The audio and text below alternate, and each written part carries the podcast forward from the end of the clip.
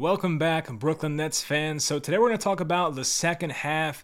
How can the Nets get out of the play-in tournament? How will Goran Dragic help the Nets, who they recently just signed? All that type of stuff.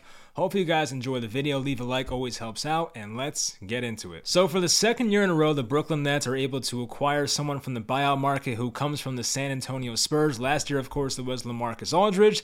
He didn't last long because of the heart issue. Now he's back, of course, but they get Goran Dragic in the 2021 2022 season. And it's a move that's going to help this team because they definitely needed a ball handler. We know that. Like when Kyrie Irving can't play home games, the Nets don't have a natural point guard. Asking Seth Curry and asking Patty Mills to be your point guards full time, and even James Johnson, is not an ideal situation. So the, the Nets really needed somebody to just bring up the ball, be a veteran presence, and just be available. And that's what Goran Dragic can be for this team. Now, Dragic has not played much this year, only played five games with the Raptors. He was pretty much benched early on this year. Then he was taking a personal leave, got ready for his next team, got traded to the Spurs in the Thaddeus Young deal, and then he was bought out. So now he's here with Brooklyn. Apparently, Sean Marks admitted that Steve Nash had a lot to do with this move, of course. Steve Nash and Goran Dragic were teammates back in like 2009, 2010 when they played with the Phoenix Suns. So thank you, Steve Nash, for helping us acquire this guy. I think he's a big part of it. And here's like the realistic expectations for a guy like Dragic at this point in his career, 35 years old, has not played much this year.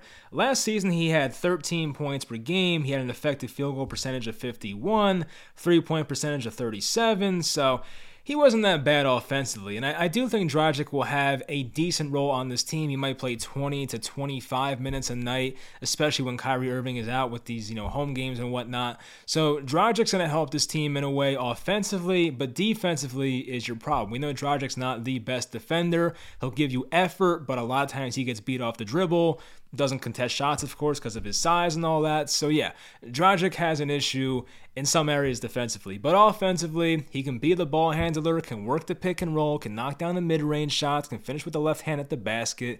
He can make three-point shots when he's open. So you're getting some help there, and the Nets definitely needed somebody like that because once again, you don't want Seth Curry and Patty Mills playing out of their natural positions. Let them be catch and shoot guys. Don't have them handle the ball majority of the time, and hopefully if these mandates are lifted in New York City, we get to see uh, Goran Dragic come off the bench behind Kyrie Irving and be the bench point guard. So that would be the ideal situation. But as of right now, when Kyrie cannot play home games in Brooklyn, you would think that Goran Dragic may in fact be the starting point guard for the Brooklyn Nets. So after the Nets brought in Dragic, the corresponding move was to cut somebody, and they decided to cut Jevon Carter, who apparently went to Milwaukee today.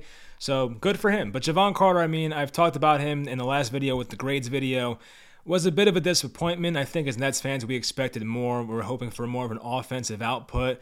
We were hoping for more defensively too. It just never really came to fruition with Jevon Carter. He had his moments here. He had a nice stretch here the past couple weeks, but as a whole for the entire season was catching a lot of coaches DNPs and all that type of stuff. So Jevon Carter was a bit of a disappointment here, but it is what it is. So anyway, looking at the Nets roster now and pretty much who they have on this team going forward, who's going to be there for the playoffs, the rotations, and all that type of stuff.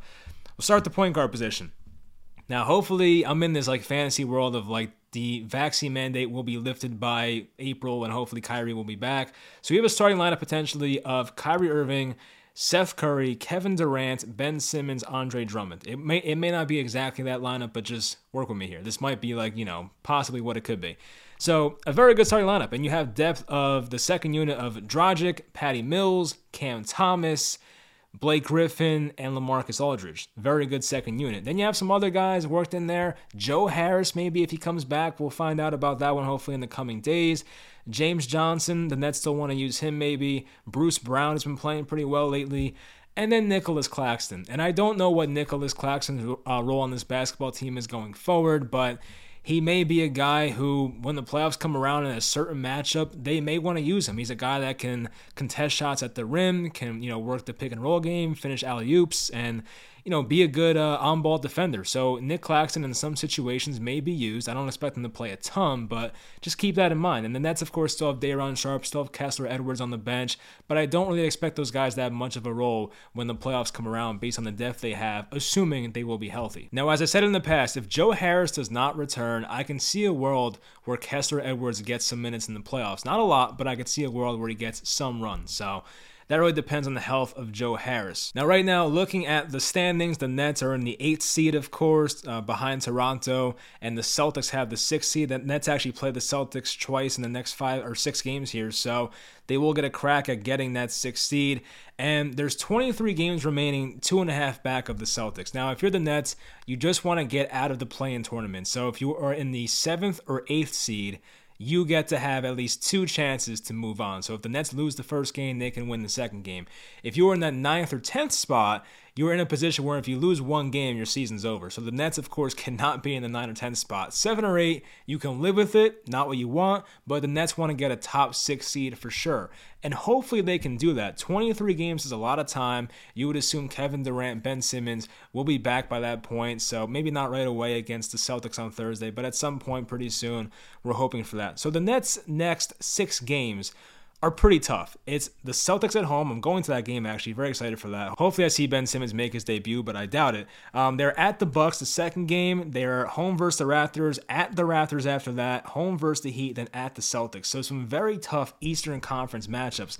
But if the Nets can go like four and two, maybe even five and one, they can make up so much ground and gain on these teams if they were able to do that. Now, if the opposite happens, where the Nets go two and four, one and five out of the break, that's a situation where it's very worrisome because you may drop to that 9 or 10 spot and be in that one game elimination when the playoffs do come around. So the Nets, of course, have to focus and just hopefully get healthy. That's the number one thing. I do believe the Nets can beat these teams if they're healthy, of course, but that's the biggest question right now. But Looking at the rest of the net schedule, I just mentioned how their first six games out of the break are tough, but listen to their last eight games here. So they have tough ones. You know, they play the Grizzlies on the road, then they're at the Heat. But after that, the final eight games home versus the Hornets, home versus the Pistons, home versus the Bucks, which is by far the toughest matchup, at the Hawks, home versus the Rockets, at the Knicks Home versus the Cavaliers. That's a tough one, too. I forgot to mention that one. Then you have home versus the Pacers. So we're talking like six out of eight of those games are very winnable. And hopefully they can take at least one of the Cavaliers or Bucks games. So if the Nets can close out the season at six and two, seven and one, that may be the run they need to get themselves in a much better playoff position, and they would carry more momentum going right into the playoffs. Playing an easier schedule, getting those easier wins will give this team momentum when the season really starts to matter in mid April when the playoffs begin. So, as you can see with the Pooch tweet down low, I mean, the Nets have added Ben Simmons, Seth Curry, Andre Drummond, and Goran Dragic, and they lost James Harden, Paul Millsap, Jevon Carter. Your main loss there, of course, is James Harden. But James Harden had one foot in, one foot out, and the locker room was kind of effed up because of that. So um, I think the Nets, though, from a talent uh, standpoint, have got better. I mean, you look at Ben Simmons, who I would say, you know, when he's right, can be a top 40, top 30 player in the NBA. You have Seth Curry, who's one of the better role players in the NBA. You have Andre Drummond, one of the better rebounders in the NBA. And then, of course, Goran Dragic, who's your veteran ball handler point guard, can give you hopefully a solid 20 minutes a night. So that compared to just James Harden, I think Sean Marks actually did a pretty good job this trade deadline, especially for the hand he was dealt. You know, not having Kevin Durant healthy, the stuff with Kyrie Irving going on, all the injuries, Joe Harris. I think Sean Marks did a really good job, and he got a lot from Philly. Let's not forget about the two first round picks in the future as well. So, getting two first round picks from Philly, plus getting what he got from James Harden, has set this Nets team up for having depth in the playoffs. And think back to just a year ago, not even a year ago, back to the summer when they played the Milwaukee Bucks. What killed the Nets last year? What ruined their season? Injuries, right? If the Nets sustain injuries, now look, if Kevin Durant goes down, yeah, the season's over. But if the Nets lost somebody like a Joe Harris once again, let's say Joe Harris re-injures himself in the playoffs, and let's say LaMarcus Aldridge has an injury as well. The Nets won't be completely screwed because now they at least would have more depth on this team as compared to last year. Last year, when Kyrie and James Harden went out, it was like, all right, well, we got KD and some other guys. You know, we have Jeff Green, we have Blake Griffin, but outside of that, we've got nobody. Joe Harris is shooting 20% from three. It ain't going well. So at least now the Nets have other guys they can rely on if they were to sustain injuries in the playoffs. And that's something you have to be prepared for. I think Sean Marks had the idea last year that at least two of his three, big three, would make it through the playoffs healthy. That unfortunately did not happen last year, but now the Nets are more set up to have at least give they put themselves in a better position to at least if they sustain injuries, to be prepared for that. So, you know, once again, if a guy like Durant goes out, you can't prepare for that. There's no replacing that, of course. But assuming they might lose some guys in the rotation, you at least have the depth to make up for it. So that's the good part about this team. And I think Sean Marks did a pretty good job for the uh, hand he was dealt once again.